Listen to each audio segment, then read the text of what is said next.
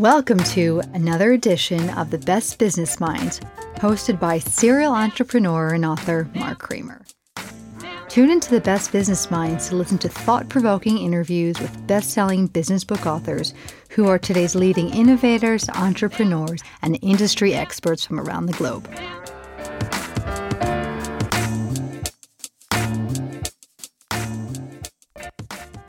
Welcome to another edition of the Best Business Minds, where we interview business leaders and academics that write thought provoking books. I'm Mark Kramer, a serial entrepreneur who consults with family businesses and entrepreneurs. Today, we welcome Mitch Weiss, a professor at the Harvard School of Business. And Mitch has written a great book called We the Possibility. Uh, Mitch, can you first tell us a little bit about your background? Sure, Mark, and thanks for having me. It's nice to be here. I um, I grew up uh, interested in a uh, combination of things in, in building stuff and entrepreneurship, even since I was a little kid, but also public stuff, um, public service. Even I I dressed as a voting booth on, uh, growing up one time, uh, and I I've managed to uh, combine those interests over the course of my life. I worked in the private sector before going to business school. I got my first job uh, working government in business school, working for the city of Chicago, where I'm from. I worked after business school for the mayor of Boston, Tom Menino, in his third term, and then eventually in his fifth term in office uh, as his chief of staff, his number two. And um, after that, uh, uh, and since, I've spent about eight years as a faculty member, as you mentioned, at the Harvard Business School. Wow. Uh, and, you know, when we were talking before we came on, I was saying, based on what I thought your position as chief of staff is, you're doing all the heavy lifting. The mayor is kind of the front guy trying to sell his policies but you tell me both of these jobs are equally hard. So give people a little bit of insight about the mayor's job. Well, I certainly still think the mayor's job is harder, but um, it's it's all hard running running cities these days. Uh, given the challenges that face us, it's uh, um, uh, it's very hard. Uh, I think the, the beautiful thing about running cities is you're very close to the problems people are facing. The best mayors uh, stay very close to those people.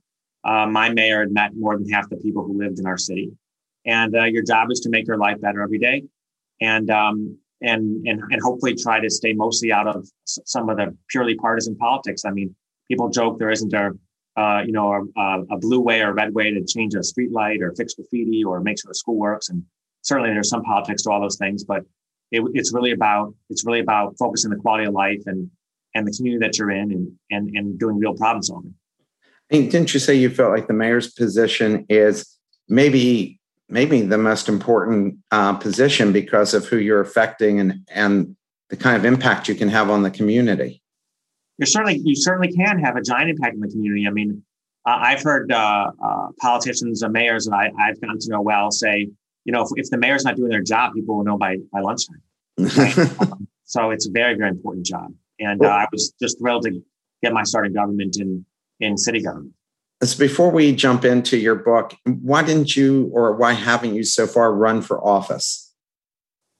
um, that's an interesting question. Um, I mean, I I don't know that I uh, I admire politicians like my boss, uh, my former boss, Mayor Menino, who really had a good sense for politics and and power. And I'm not sure if that's.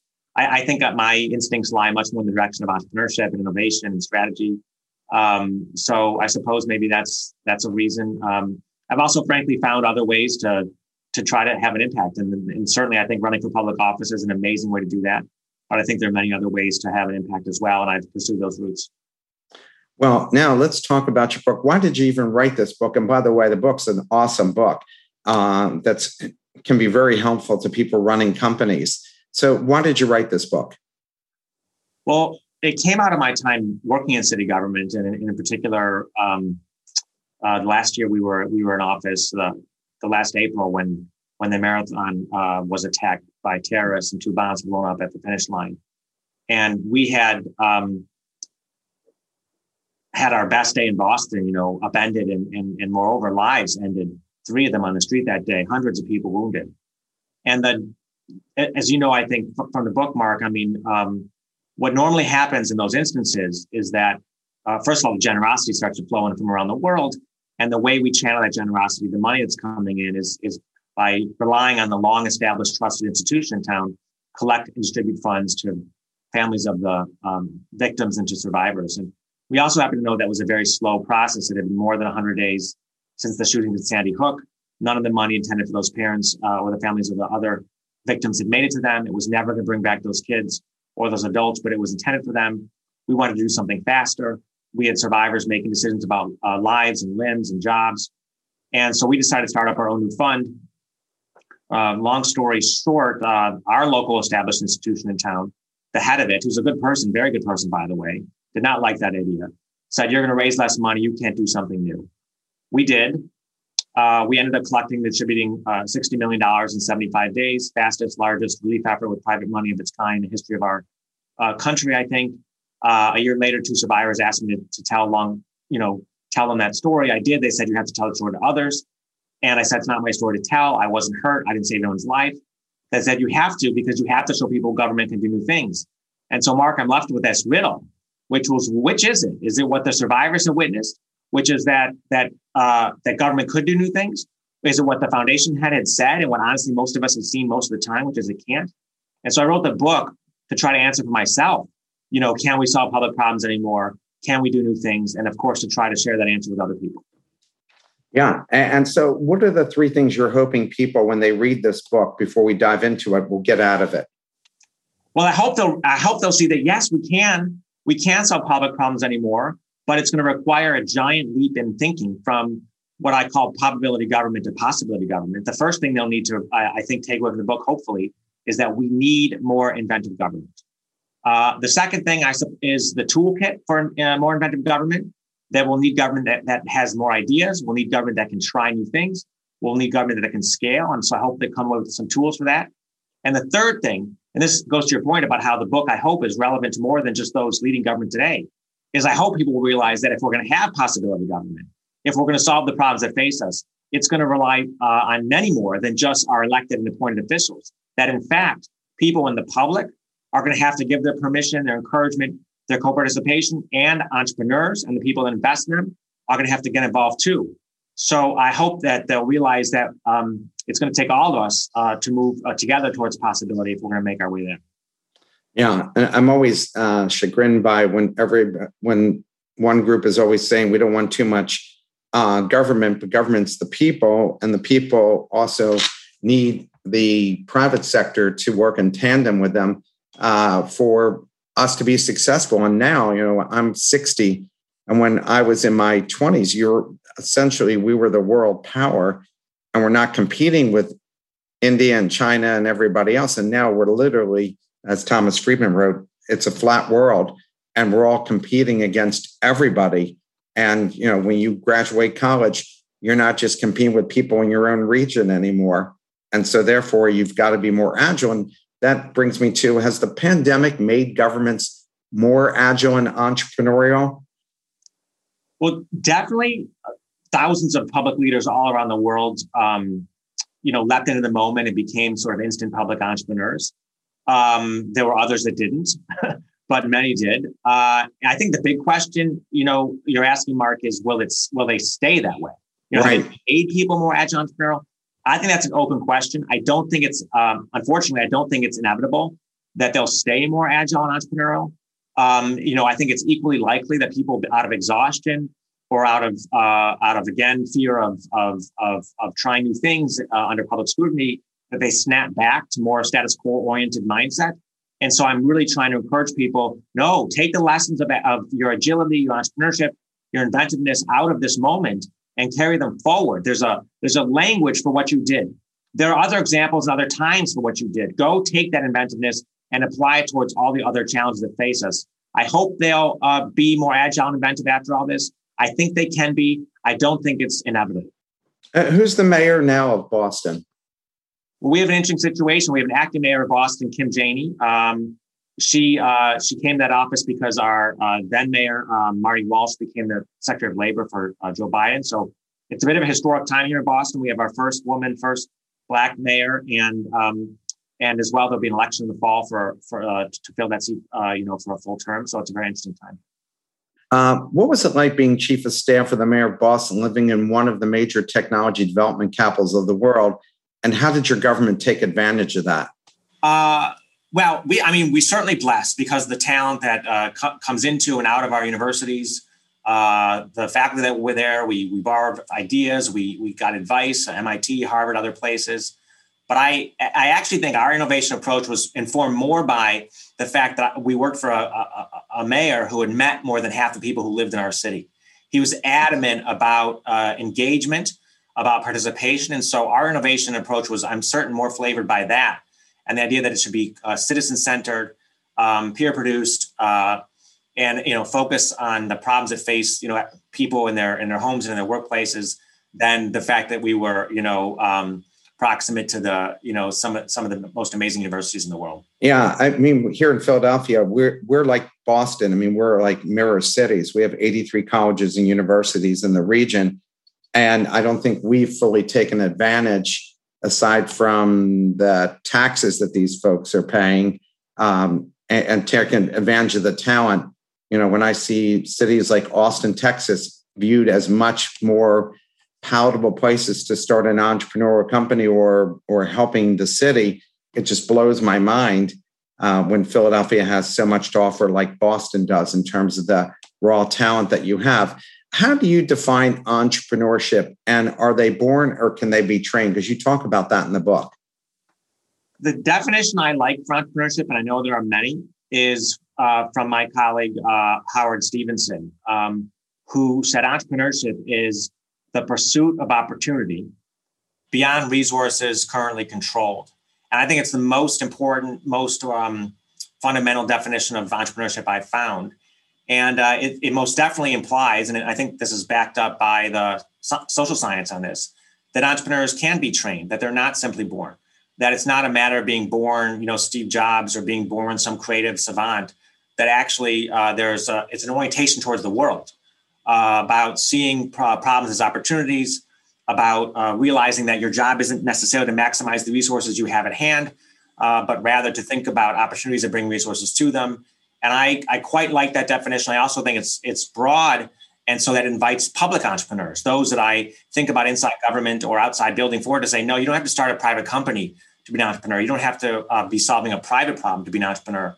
As long as you have this orientation towards problem solving, uh, and to bringing resources to problems as opposed to just looking at what you've got in front of you today you're you can be an entrepreneur you can certainly be an entrepreneur in this in the in the public service we've had many uh, successful uh, super entrepreneurs on the show and they all say the same thing you know that people who think that they have to be born to be an entrepreneur or to make a difference um, we're losing uh, letting a lot of talent lie um, dormant on the side when the people think that way. So they all they all agree with it. I haven't had anybody say differently than what you've just said. Your boss, uh, Mayor Menino, said good ideas die of loneliness in government. Has that changed with all the technological innovations over the last 20 years? By and large, I think not. Um, I still don't think we have enough good ideas in government because we don't have enough ideas in government at all. And so you can frankly just look at the pandemic. I mean, go back to last fall and think about when people were uh, wrestling with how do we get you know schools the K to 12 schools open for young people, and they were like th- three or four ideas. Like we could open the windows, put in some new HVAC, maybe a tent. Why weren't there hundreds of ideas or thousands of ideas for how we get this generation not to lose a year um, of their education or, or this winter as we are getting ready to distribute vaccines? Why? Why were there so few ideas, uh, creative ideas about how to get uh, shots in arms, about how to get people who might be recalcitrant to be more willing to do that. I mean, now we're seeing some more creativity. Beers, pizzas, you know, uh, lottery tickets. Uh, we'll come to your home. We'll do it mobily. But we should have been on both these and so many other issues, uh, full of many more ideas much earlier, so that we can really solve the problems that face us. I, I still think we have too few, too few ideas. Is that because government is like large corporations where they snuff out creativity by the levels of bureaucracy? It's for many reasons. I mean, part of it are levels of bureaucracy. Part of it is, you know, um, a kind of, uh, you know, uh, you know, risk aversion. It sort of induces a sort of non-creativity. You know, if we're going to be too nervous to try it, why would I even think of it? Part of it is we're too closed off to the work to others. Part of it is too much of a reliance on prior expertise instead of future potential knowledge. I mean, there's a part of it is we just we've gotten so oriented towards maximizing the resources we have at hand that we uh, don't think actually about the second part of that dance, so to speak. The, we're so good at making choices, uh, you know, I mean, uh, that we don't, as the designers would say, we don't spend enough time, design thinkers would say, we don't spend enough time creating choices. And I think we have to spend much more time uh, creating choices, much longer lists of ideas in our private sector and our public sector as well.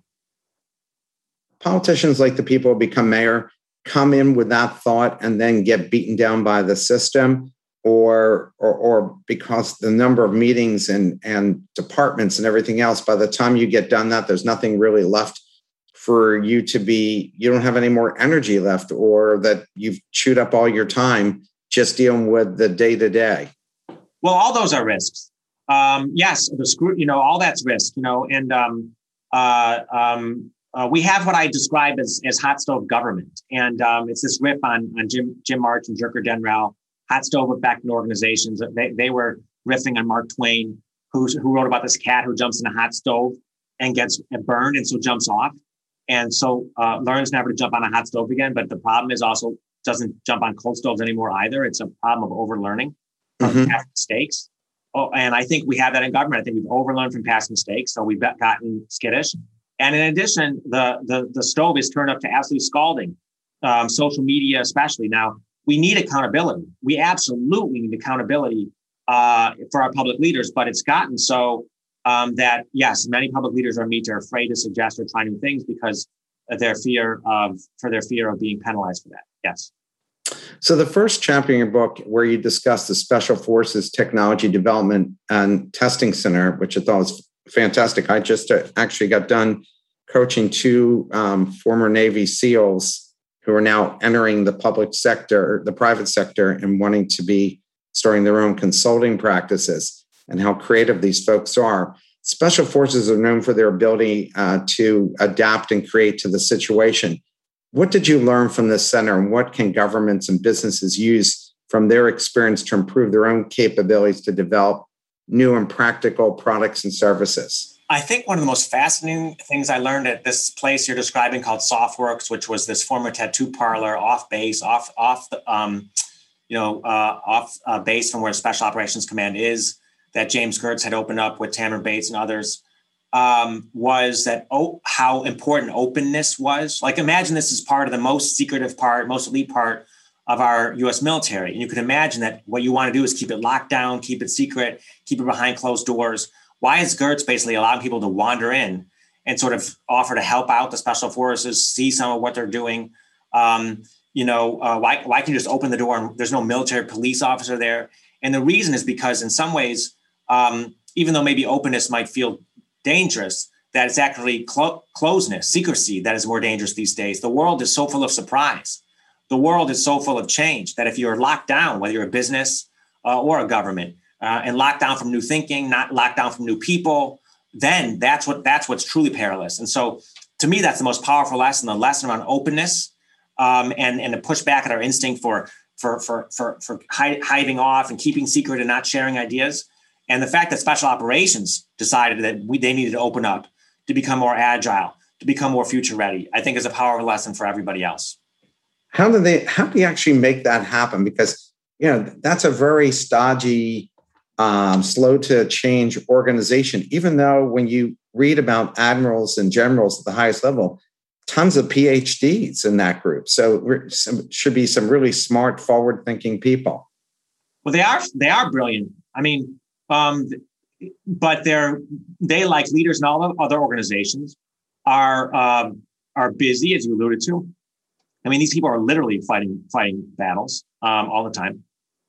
Um, they are uh, weighed down in some ways by the resources they have, the programs that are already in place, the plans that are already in place. It makes it hard to do new things. They are um, they're um, some sometimes the organizations they work in are relatively homogenous, so they don't have access to new thinking and different thinking and different backgrounds. And so, what SOFWERX was designed to do was to try to uh, create a space where people who weren't actually fighting battles all day long uh, could get access to new uh, people, could uh, put primacy on new ideas. And that begins to you know, catalyze that kind of activity. Now, you can't stay hive off forever. You need to make sure that those ideas make their way back to the, the mothership, if you will, to the big organization. Uh, Geurts, when he's done doing that at SOCOM, ends up doing much of that at the Navy itself. So um, it's not easy but uh, but it's it's it's necessarily and uh, it's necessary um, absolutely. Can you talk about Professor Stevenson's entrepreneurial behaviors and has that changed since he identified them in 1983? So his biggest, um, I, I, for me, the, the most fundamental insight was this was this idea that entrepreneurs, as I said, um, uh, you know, their main orientation is not towards the resources they have at hand, but their main orientation is towards problem the world, see those problems opportunities, bring resources to bear to those opportunities. That's the fundamental starting point. I don't, for me, when I teach entrepreneurship still these days, to whether it's to MBAs or executives, it's still that's the same starting point. Uh, in addition, he pointed out the behaviors, Mark, uh, staged commitments, therefore, for entrepreneurs instead of fixed commitments for, for more administrative managers. Still, absolutely key. I mean, the central piece of lean startup or uh, or hypothesis driven entrepreneurship or agile or all the other whatever buzzwords you want to use to describe entrepreneurship today is how do we basically make, make stage commitments so that we can benefit from the information that we're generating as we try new things. And I think that is as uh, important today as it was back then. I think for people who are uh, want to be solving public problems, this is absolutely key. In public, what we normally do is we, you know, identify some problem, we hire the consultants, write up the RFP, spend five years basically building something. By the time it's delivered, it's not responsive to the problem at hand, or it's received no input from people along the way. And what Stevenson would have told us, what others would say, is I think I don't want to put words in their mouth, but uh, what I would suggest is instead, why don't we actually build, measure, learn our way, as uh, Steve Blank and others would say, build, measure, learn our way to uh, to these uh, solutions, generating information all along the way, involving citizens all along the way, and improving things as we go. I think those lessons are as powerful today, uh, those lessons of entrepreneurship as uh, as ever. Excellent, and I can see I can see that's pretty much how I think all of us have seen it evolve. What governments and government organizations have managed to become more entrepreneurial? Oh, so, um, well, I, I, hesitate to label them because as soon as you do, then they do something which seems completely stuck in the past. Mm-hmm. And the reality is that I think so many of the governments I've seen, they demonstrate pockets of this entrepreneurialism, pockets of, of what I call possibility government but it's not um, it's not rampant yet. Um, it, and so what I'm hopeful is we'll see more of it in more places. I will tell you um, there are there are leaders I, I have come to quite um, admire on this front. One um, I know you read about in the book, Melvin Carter, the mayor of St. Paul. Yes. Um, he, uh, for example, has been trying to transform public safety in his community, uh, move towards what he calls community first public safety in his community. And when he announces this on, on this topic of all topics, right, think about how fraught that this is, public safety at all. The fact that he's mayor in a city in, next door to where George Floyd was murdered. And he says, we well, will not get this all right the first time around. Publicly, he says this. So it's those kind of leaders I, I think who are laying the groundwork to be really good uh, possibility leaders who are, who are being candid with the public about what it's going to take.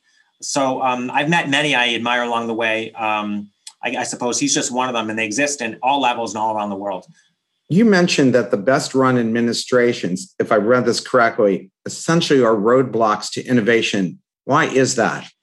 Oh, I don't think that's true. I hope I, I don't I don't think that I meant it that way. I think that the, I was I think what I'm what I'm trying to say is that having a uh, what Stevenson would describe as an administrative approach to management, looking at the resources we have at hand and wringing the most out of them, is in many instances just the opposite of what's required for possibility for entrepreneurship. But I actually believe that it's the best run administrations, uh, the best administrative managers that give permission to actually entrepreneurial managers in government. In government, if you want to go experiment with the drones picking up the trash, you will not get that permission. You don't deserve it unless you've been good at picking up the trash the, the regular way we've been doing it. So I actually think, uh, Mark, that it's the it's the best run administrations who give permission to the entrepreneurs to um, to go do that in their organization to go explore.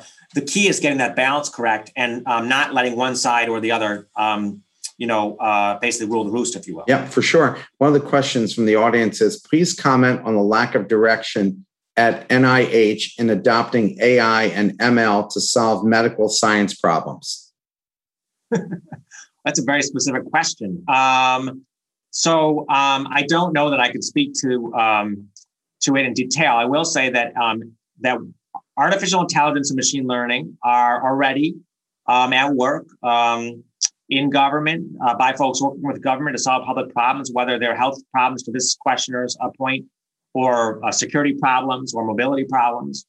Um, we are going to have to navigate uh, the benefits we will get from that, uh, as well as the deep risks of that, uh, whether the risks about bias or risks about a lack of autonomy.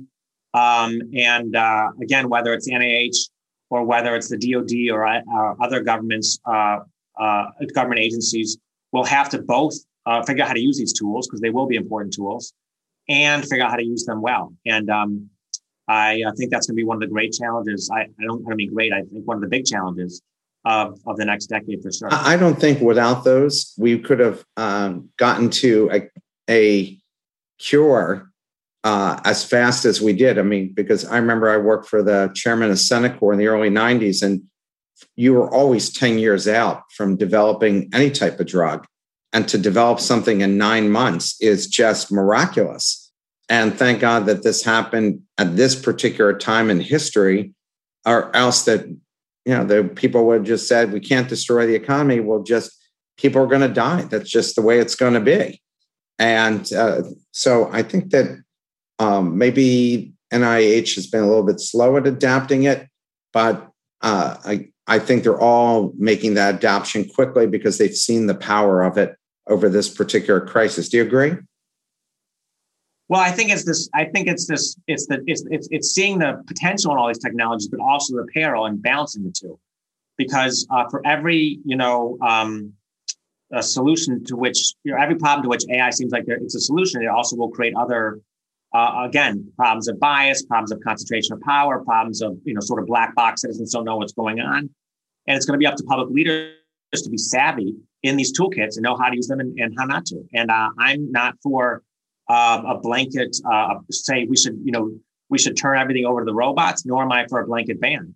We need uh, humans in the loop here, so to speak, and to, to make decisions about how, when, where use this stuff. I think that's the same in health as in so many other places. Another question from the audience Do you think governments will partner with Elon Musk Hyperloop to connect major cities? I think Las Vegas has a working tunnel a few miles long. They already are. Uh, they already are. Um, and I think um, the, the bigger question is more broadly how can private entrepreneurs productively, substantively, on the important issues work with public sector? We're not all going to be Elon Musk. We're not all going to um, uh, uh, have a zillion dollars to throw at problems. But um, so many of us can uh, look into our communities and say, there's a mobility problem to this question, or there's a housing problem, or affordability problem, or a health problem, or a schooling problem. And uh, can we bring entrepreneurial skills and tactics responsibly to bear to help solve it? And can we partner with, with government to do that? And can governments partner with us? And it's going to take both groups of people getting involved um, we have seen a uh, an increase in the number of uh, sort of gov tech, if you will, gov tech or civic tech or military tech or ed tech and other tech uh, startups. Uh, we've seen uh, increasingly investors back these startups. So it was just yet another announcement the other day by General Catalyst. They're starting up a civic tech vertical. Um, and so I think we we will see private entrepreneurs. We are seeing private entrepreneurs work on these problems and private backers back them. And, and again, the challenge is to do that and on the big problems that face us and to do it well. Yeah, I, have actually seen in, uh, I had a home in Panama, and the private sector is the one that created a bunch of the bridges and roads that made Panama economically viable uh, because the government didn't have the money. And then they take a small fee of all the people who drive through, but it turned out to be hugely successful for them and really opened up the country. And when our base moved out, Panama actually uh, I thought it would be detrimental to the country, but it turned out not to be that way. It turned out to be the best thing that could have happened to Panama. Well, I will, you know, on that front, I do think it would be a mistake to look only to the private sector for this kind of funding. Um, people are uh, inclined to say, uh, well, when it comes to innovation, when it comes to exploration, when it comes to trying things for government that might not work, the last thing we do should do is spend public money on that. And I think that's wrong. I think, in fact, we should spend public money wisely, prudently, without wasting too much time or too much money, but precisely on exploring um, frontiers. I don't want to leave that entirely up to private capital. I don't think uh, that's either possible or wise, uh, frankly, um, or or uh, historical. That it's it's it's it's in fact true. Other uh, scholars have pointed this out that some of the most important innovations in our private sector have come from public sector uh, funding our most important innovations in the public sector have come from public experimenters and, and taxpayer money. And so while I want the private uh, private entrepreneurs to be partners here, I don't believe we should cede it all to them. The public uh, and even public monies need to be invested in exploring new solutions for government uh, if we're going to do it well and do it right. Israel has a different view and goes maybe more along the lines of what you're saying is that um, the public sector can develop this technology, have its uses, and then license it out uh, to the private sector and really create even uh, a ripple effect uh, and growing opportunity for all the citizens because of that. And so much of the technology that's been uh, created in Israel that's gone worldwide has essentially come from the government. That's true here too. Go back and look at the history of Silicon Valley and how much of it is linked to uh, uh, public innovation, especially in the pursuit of uh, our national security. I mean, GPS uh, is just one example of a key technology that's that's uh, been so important for our our world and our economy. Uh, um, and the internet, of course, right? Because it was meant as a so backbone here too. Yeah, for the Cold so War. It's so many, yeah, so many instances. Um, people often think when pushed to the brink, innovation will save the day. Uh, but Mr. Geurts, I hope I pronounced his name correctly, found this to be wrong. Why did he think this, and is it true?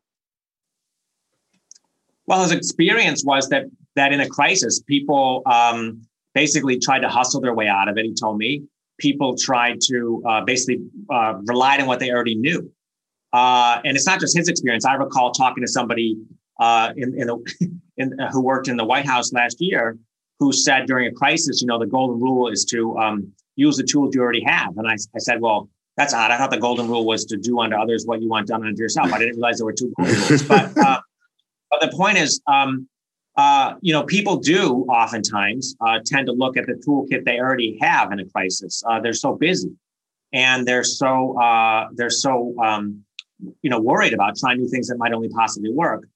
I um, and so I think that was Geurts's experience as well. And so he he he what he wanted to go new idea finding, um, you know, outside of crisis. And I think that's a very powerful lesson there.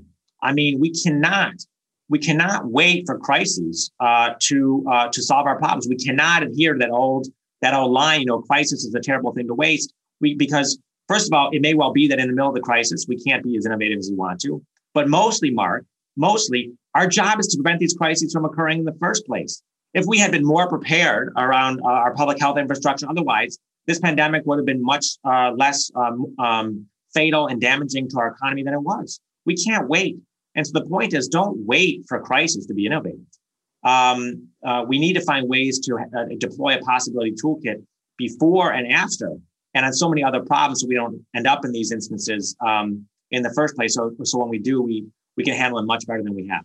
Uh, I, am going back to something you earlier said. You wrote about um, Mayor Melvin Carter of St. Paul and how he leveraged groups of volunteers to help him select cabinet leaders and department heads. Was that a political stunt or was he being innovative and did that work? Oh, no, that was not a stunt. I mean, he is uh, through and through somebody who believes in, in the community helping to lead the city. He, in his inaugural address, he goes off script, everyone's clapping, and he says, Don't, don't clap you're not going to help. I mean, he really believes that uh, in order to make uh, cities work well, government works well, everyone needs to be involved. And um, that's been a through line in all the work that he does. Um, and uh, yeah, I mean, it's uh, it's he continues to lead that fashion to this day. When he was trying to change his budget um, in St. Paul, he created a budget board game where that he brought around to bars and restaurants and sat with citizens and had them them try to solve the the budget riddle, uh, so to speak. I mean, uh, uh, there was one of these actually, uh, the head of his libraries, I think, who had been recommended by the Citizen Commission, ends up suggesting we, we should waive library fines in, in St. Paul. They go ahead with it. It turns out to be a huge boon to uh, circulation. Um, and uh, it was like opening up new, another branch for a relatively modest amount of waived fees. And so, oh yeah, that's a that's a total ethos of his. He says, "My best ideas are other people's heads," and that's the way he leads. And that's so smart. Uh, even in organizations, right? If everything just came from the CEO, organization would eventually fail because he can't possibly have all the best ideas. And so that's why the smartest organizations, right, are having people come up with them and take and run with those ideas. Yes. Could you tell the story of Jimmy Chen and what he learned uh, by going into the field to figure out how to match technology with how people actually needed to use it? Sure. So, uh, Jimmy Chen was a uh, Stanford graduate. He had worked at uh, LinkedIn, Facebook, became a very successful product manager at those places. Um, he decides ultimately, ultimately to leave Silicon Valley, moves to Brooklyn. He wants to build technology for in- Americans of low income he says basically, you know, we technologists don't build for for, um, for that community, um, and um, he eventually finds himself uh, waiting in line for uh, for SNAP benefits for food stamps in a in a Brooklyn office in uh, in New York. And so the question you ask yourself is, well, why is Jimmy Chen waiting in line for food stamps? He's not eligible, um, but he's not a fraudster either. Um, and the reason he was waiting in line was he was waiting in line for insight. He was trying to trying to develop some empathy um, to sort of at least even for the moment walk in the shoes of people who are trying to apply for for federal benefits to feed their families and feed their kids and um, what he learns while he's there are many things but including he's he's um, he observes just how many people are, are are on their mobile phones while they're sitting in this food stamp office for hours waiting to apply and they end up going out and thinking they're going to develop a, uh, an app to apply for food stamps on your mobile phone Eventually, they realize through more observation that what what's what is vexing many uh, food stamps applicants is not actually the application process so much, but the management process. What are their what are their benefits? How many have they spent over what period of the month? How many they have left? And so they end up pivoting their product into a, a food sort of a food stamps benefits checking app and management app, and and now has I think well over four million users who use it on average 15 times or so a month. And uh, I think it's just one example of of uh, trying to get out of our uh, bubble sometimes we build technology and trying to go uh, without without presuming to, to, that you're going to know what someone's life is like by spending an afternoon uh, in a snap office or in their living room uh, but trying to understand how they use products how they experience the world how they experience their government and trying to build uh, build for them well that's what companies like procter and gamble have been doing for a very very long time is having people follow people around their house to find out how they use things in order to develop the next generation or a, a new product that didn't already exist. Uh, is go- this is a question from the audience? Is government on the right path to fast track clean energy, uh, solar and electric, versus slowly phasing out fossil fuels? Um, are we in the right? I think we're in a better direction now than we were um, not too long ago. Um, uh, we are going to have to do considerably more, I think, if we're going to get to net zero. Um, and uh, it's going to require a lot of inventiveness on the part of the public sector and the private sector. What I would say is what's important on, on, on as we move towards uh, you know greener energy is that we're just very clear with the public that we're going to uh, support a lot of new investment, uh, a lot of new kinds of technologies, a lot of new companies, and not all of them will succeed and uh, you know, uh, uh, and that's all that we'll do it prudently. And the net, the net of our investment will be uh, huge returns financially and uh, for our climate. Um, but that there will be some failures along the way. And if we if we don't say that up front, we'll be making a mistake and setting ourselves up for the inevitable, you know, scandal, which is oh, this particular technology didn't pan out. Well, well, of course it didn't, but there may be, uh, may well have been uh, many others that did, and and um, it's important that we be, uh, start that narrative today as it comes to you know greening our our uh, our economy here in our society. Um, can you please explain the concept of desire lines? Sure. So it's not a concept of mine. So it's actually what I heard from Carter, and one he I, I think got from um, from Janet Sadik, uh, Sadik Khan, who was the head of uh, transportation under Mike Bloomberg. She's written about this in her book of desire lines, and um, and I can make it concrete with a story. So basically, when they when they were leading in New York, they noticed there was a, a, a um, between Sixth and Seventh Avenue. There was a, a, street where where where people were crossing the middle all the time, get from one building to like another, and not at the crosswalks. And so, what do they do? They put in a crosswalk in the middle of the street. What would most governments do in that situation? Put a police officer there, start giving tickets for jaywalking, tell people to move down to the other side of the road. But no, they looked at actually how the citizens were behaving and try to make government work for them. It's it's it's this process has been repeated over and over when when people in, in the public um, transportation space or other um, urban planning space or even university planning spaces may build a new uh, say college campus and not lay the sidewalks until after they've seen where the people have walked and then put the cement down. That, that's why they're called desire lines. And, and Janette calls them the roadmap of opportunity. It's a way of seeing how people experience their, their public realm and even their government and meeting them there instead of forcing them to, to use government the way we think it should work for them. And I think it's a really powerful concept. Not in every instance can we just design for citizens. I mean, uh, um, and for people. I mean, if we just did that, you know, at some level, uh, it, it, it, wouldn't work because people disagree, right? Yeah, sure. Uh, but in many instances, and, and uh, for a lot of the basic work we do in government, if we just watched how people exper- uh, uh, experience their life, use government, and then met them there or met them halfway, our product, our services and programs would be much more effective. Uh, along those lines, what are the best practices for leveraging citizen brain power and actually implementing the ideas so citizens know they are taken seriously? And also, what have been some of the best citizens' ideas you have come across? So I think on best practices, um, Sid Harrell, others have written on this. I, one of them, I, uh, one of her recommendations I like, I like best is is find citizens in the sort of hour and place of their need. If you want to get really good ideas from citizens, go meet them where they're experiencing this pain point in their life or in, in their government service. Uh, it's it's going to be more enlightening than just asking them, you know, or sending them some survey or inviting them to some town meeting. Um, so I think meet them the hour of their need. Um, if you want them to take you seriously again and again, close loop with them. Get back to them. If you use their idea, tell them. If you didn't, tell them. It's important that they know. Um, I have some colleagues who wrote a fascinating paper on uh, basically they call it, you know, um, uh, basically what they wrote about was making sure that government is, is telling the public about what they're doing and increases uh, participation and trust in government. And I think it's as important here as it is anywhere. Uh, this paper they wrote called Surfacing the Submerged State. Um, and then best ideas from citizens. Um, I can tell you about a powerful idea uh, that I find very fascinating, which is I had the occasion to follow Singapore's response to COVID, uh, parts of their response to COVID over, over the last year, including the race to build a, uh, Bluetooth tracing uh, based uh, contact tracing app called eventually called Trace Together over an eight week period of time as a supplement to all the other things they were doing to try to um, uh, tamp down COVID in Singapore.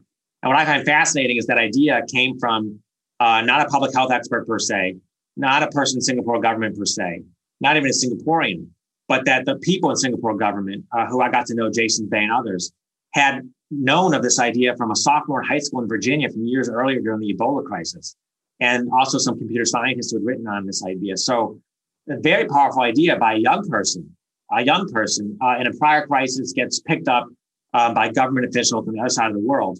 And I think it shows the power of, of outside thinking, of, of new thinking, um, and, uh, uh, and open yourself up to that kind of thing. I have to say, I taught seven years for the National University of Singapore.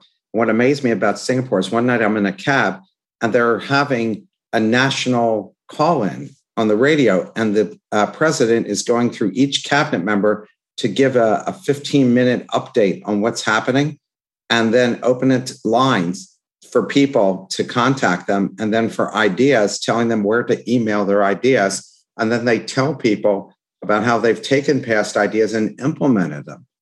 I thought man this most efficient government in the world. Yeah i mean there are aspects of it we wouldn't mimic here but there were um, there were absolutely um, a huge investment there made over the last uh, several years on on on public entrepreneurship, and uh, this was one example. Yeah, um, somebody writes here in. Thanks for this discussion, including the examples of Mayor Carter and the Snap app. What other examples of innovation have you seen in social services, public health, foster care, etc.? Well, there's an example I know you and I, I think you, you were maybe going to um, ask me about. I know you've been curious about, which is uh, uh, around opioid addiction. Yes. Um, so, um, a former student of mine actually uh, organized this thing called Hacking Heroin in Cincinnati, where she was from, to try to help on the heroin epidemic there. this is Ann Riddickers. This was Annie Rittgers, and um, so uh, so I find this example fascinating. She she starts this hackathon to work on opioids. She calls it hacking heroin. I begged her not to call it that. I was like, already a hackathon seems way too spurious a solution to an uh, epidemic of this size, and now you're going to call it hacking heroin. And um, to her great credit, she she did anyways, and she ended up, uh, I think, doing a couple of very important things. She and the, those that she worked with, which was inviting the community of Cincinnati to say we all have to work together. You might be some sort of you mentioned P&G. You might be some P&G, you know, weekend warrior who usually spends their weekends in their khakis or fishing or uh, whatever. Instead, spend the weekend here trying to work on some technology and some other solutions to help with the opioid epidemic. So, a giant invitation to the community. Also, destigmatization. So we can all work on this. We all have family members who are struggling with this. Um, and um, and so I thought it was a very powerful example of inviting outsiders in, also in the right way, because at the same time she had people who lived through the problem, um, you know, family members, people who had been uh, addicted to opioids, uh, EMS, uh, you know, uh, first responders, uh, public health experts, hospital presidents. Great example of trying to integrate uh, both some new thinking with some expert thinking. and um, and look, did they solve the opioid epidemic in Cincinnati weekend? Absolutely not. No. Uh, did they give this invitation? Did they um, uh, include some uh, people in the conversation who hadn't been? Uh, yes. Did they uh, uh, come up with some technologies that could be helpful? Um, yes, including one that was built out to help match people who needed actual needed resources with available beds and things, um, which got built out. Did this lead to more and more efforts to try to solve other public health problems with novel solutions? Yes. And so I think that's one other example I find um, uh, just uh, you know just really intriguing. Uh, what I suggest a weekend hackathon and every big problem that faces us is a solution? Absolutely not. Is extending an invitation, inviting new people in, being open to new ideas part of a strategy for solving the big problems that face us? Absolutely yes. Is there such a thing as too many ideas, and could that paralyze the process to selecting a solution? I mean, yes. I mean, we've all been there, right? Where your your heads down and like the sixth or seventh project going on. The boss walks in and says, Hey, how about this new idea that they learned at the bakery or the coffee shop or from some friend? And you're like, Really? Another new idea? And so, I, yes, I, and we have to acknowledge that even as I'm saying we need more new ideas, that it, it, it adds to the complexity of managing today's organization. But I would just say on balance, Mark, on balance, when it comes to public problem solving, um, we are too short. We are not yet at the place where on balance we have too many ideas. And I hope this, this toolkit of possibility government will lengthen the list. For, for right now, we could do with a much longer list. I, I, what I like about involving the public is that they feel that they have some control over it. I think forever people feel like the government is adversarial to them and that they have no control and it's run amok. But if they're included in the process and they can see some of their ideas actually being executed, I ran a large trade association that I started, and I found that to be really very successful for me is sharing here the three ideas that we've come up with uh, from all the ideas that you've suggested. We implemented these three, and here were the results. So I think government's smart to go and, and do that. Uh, in the book, I thought the subheading possibility versus delusion was interesting. How do organizations stop themselves from going down a rabbit hole while thinking they're on the road to a brilliant solution. Right. So I'm glad you found it interesting. Yeah. I mean, I, I, spend much of the book saying we need to move on from what I call probability government, doing things that are mostly safe, achieve mediocre outcomes, to possibility government, doing the new things might only possibly work. But if they did, they'd be transformative. But then I say, look, we have to make sure we don't go from probability to possibility and past it all the way to something else entirely, which is like delusion. And this was a, a riddle I picked up from a venture capitalist, Eric Eric Paley. And so I started to dig in. Well, like, how do we know the difference between possibility and delusion? It's actually hard oftentimes up front. Uh, new ideas are hard to distinguish uh, whether they're, you know, this, this line between being genius or being, you know, something really silly uh, up front. It's hard to know. And honestly, if we take every idea that looks silly and squash it in its infancy, we'll never get, we'll never get anywhere.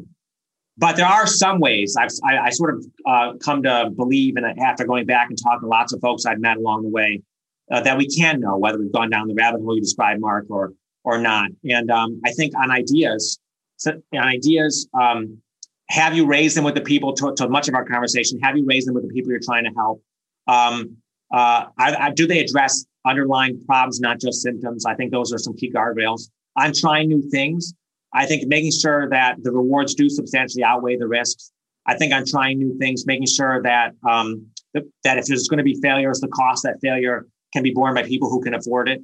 Um, I think on trying new things, Geurts would say, make sure that your cycle time of um, you know learning essentially isn't isn't longer than the the, circum, the sort of cycle time of changing circumstances on the ground.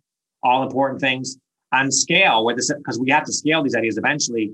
I think in making sure that you're not um, creating systemic risk, I think making sure you're not you're, you're not making uh, certain problems work like inequity. And so I do think there actually is there are some guardrails. I list I, I think some two dozen in the book, but these are some of them to to make sure that we yes we move to possibility, but not to something actually much more more dangerous. And um, you know we need to be careful of that. Uh, James March mentions the use of concepts of exploration and exploitation. How are they used, and do uh, do you lead to, does it lead to great usable ideas? Yeah. So what, what March meant was we need to have parts of our organizations, whether the private sector, you know, in my instance, I'm talking public sector mainly, but we all, we need to have parts of organizations that are um, good at exploiting what we are good at, good in the present. And we need to have parts of organization that are good at exploring, good at probing the future. And the best organizations will have will have both. And um, uh, I uh, I think he's right. And I, and my uh, colleague Mike Tushman and his co-authors have have gone on to talk about ambidextrous leadership, having this ability to look to the present and the future at the same time. And I think what we need is ambidextrous government. I think we need government to the to the point about the tra- we need government that can pick up the trash uh, and, the, and, also explore the idea of drones picking up trash. We need a, leaders in government who can have a nine o'clock meeting on the KPIs for trash pickup at a nine thirty about you know this this this silly little drone thing. And so um, I think that will be really important uh, in order to be able to get us to new ideas on the one hand, and to make sure we can maintain trust and credibility uh, at the same time on the other. We need to have this this ambidexterity. Uh, it will be it will be absolutely key. Uh, what technologies do you think will have the greatest impact on government over the next five to ten years? I would I would hazard a prediction. I mean, um, I've studied so many of them that are right at play right now. Uh, um, AI, um, sensors, uh, blockchain for government. I mean, I can promise you that there are examples of governments all around the world using these technologies right this right this moment. I um, I had the occasion to to go to the Republic of Georgia to study uh, what they were doing about using the blockchain to, to protect their property from the Russians, right? Put the people's property registry out on the on the Bitcoin blockchain, make sure it was immutable, so to speak. I mean, I've seen I've seen episodes of each of these technologies and others in um, so many places. I, I, couldn't really tell you which one of them is going to be most important when out. And without being too glib, I, I guess what I would say is, Mark, that the technology of innovation and invention itself, possibility, is needs to be the the it's not about which particular bits and bytes which particular hardware we end up using. The technology we need most is a technology in government and by the people working with them of invention of possibility at all of trying new things. And if we get that right over the next decade i think we can solve the problems that face us. And we can use these new tools whether it's ar or vr or uh, whether it's ai or uh, whether it's you know quantum computing, whatever it is, it's actually the underlying technology invention and possibility that we that we need most. Uh, what kind of people does government need to recruit to keep costs down, maximize the assets of the community, and influence of the main leader? I mean, what, what kind of people do they need to start recruiting going forward? And, and has it changed since you were in government?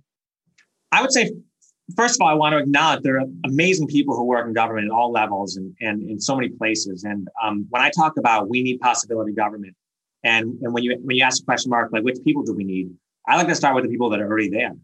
There are many people inside government who are just waiting for the invitation to be invited out of the woodwork to say it's okay to have your new ideas, to be told it's okay to try new things as long as you don't waste too much time and money doing that.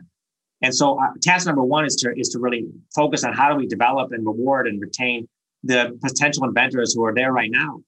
And then, in addition, we also need to attract outsiders in, people with a possibility toolkit, um, to uh, yes, help us invent and try and scale new solutions. And it has changed somewhat, Mark, in that there have been a slew of programs in our country and other countries at the city, state, and federal level to try to attract these outsiders in, whether it's something like the Government Digital Service in the UK, the US Digital Service here in the US, 18F. Uh, also at the federal level, whether it's things like our Mayor's Office of New Urban Mechanics or a Mayor's Office of Civic Innovation or so many other efforts, fellowships. Um, there are proposals now in Congress to put even more money behind digital services. Um, and so, yes, we are attracting people um, with this skill set into government. We'll, we'll need to keep doing that. Some of them for tours of duty, some of it longer term.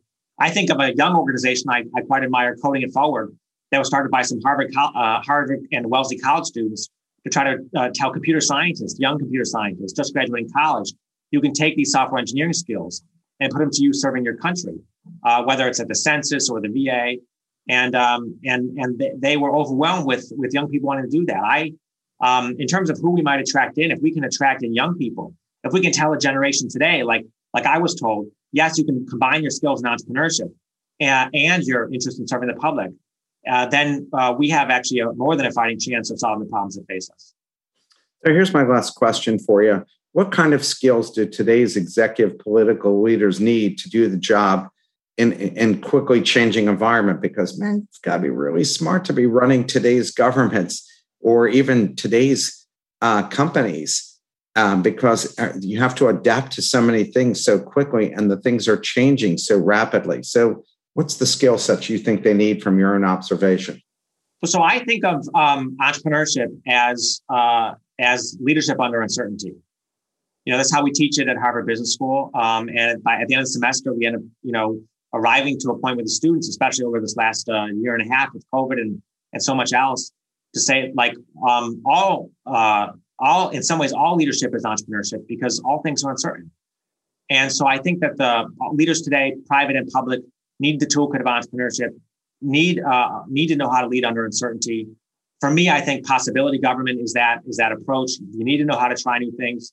Uh, you need uh, prior to that to know where to get the ideas and post to that to how to scale them.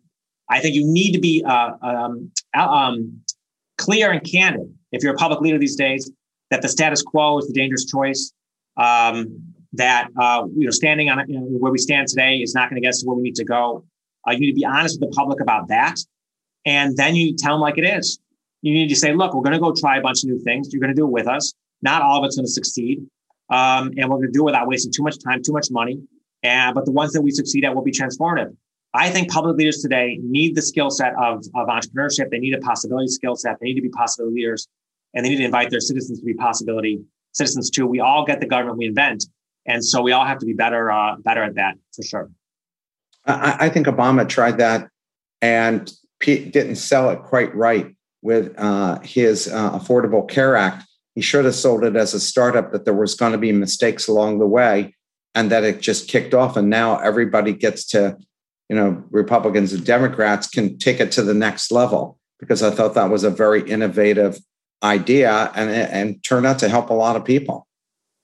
I think um, more public leaders should say uh, it's not all going to work. Uh, you know, right at this. Right, I agree with you. And they yeah. should be skilled at, and they and they and frankly they should be skilled at rolling them out in ways that allow afford uh, rapid learning and rapid improvement. I have to tell you, Mitch, I really enjoyed the hour that you spent with us here. I really enjoyed the book. I hope people will uh, read your book because it's good not just about government, but good for uh, companies that you want to grow and the cultures that you want to facilitate uh, with the people that get behind you and whatever your idea. And also realizing that um, the government needs a lot of help and we have to jump in and we have to be willing to work with them and not just point the fingers and, and saying government's failing without stepping up, right? Uh, so I thank you again for taking the time. Did you want one last comment? No, I was just going to thank you. I thank you for taking your stage uh, so that's so focused uh, on entrepreneurship and and saying, yeah, that means public entrepreneurship too. I really appreciate it. Well, we see thank yous coming in here as well uh, for people writing it. Everybody, have a wonderful weekend. Again, Mitch, thank you so much for taking the time. Bye, everybody. Be safe.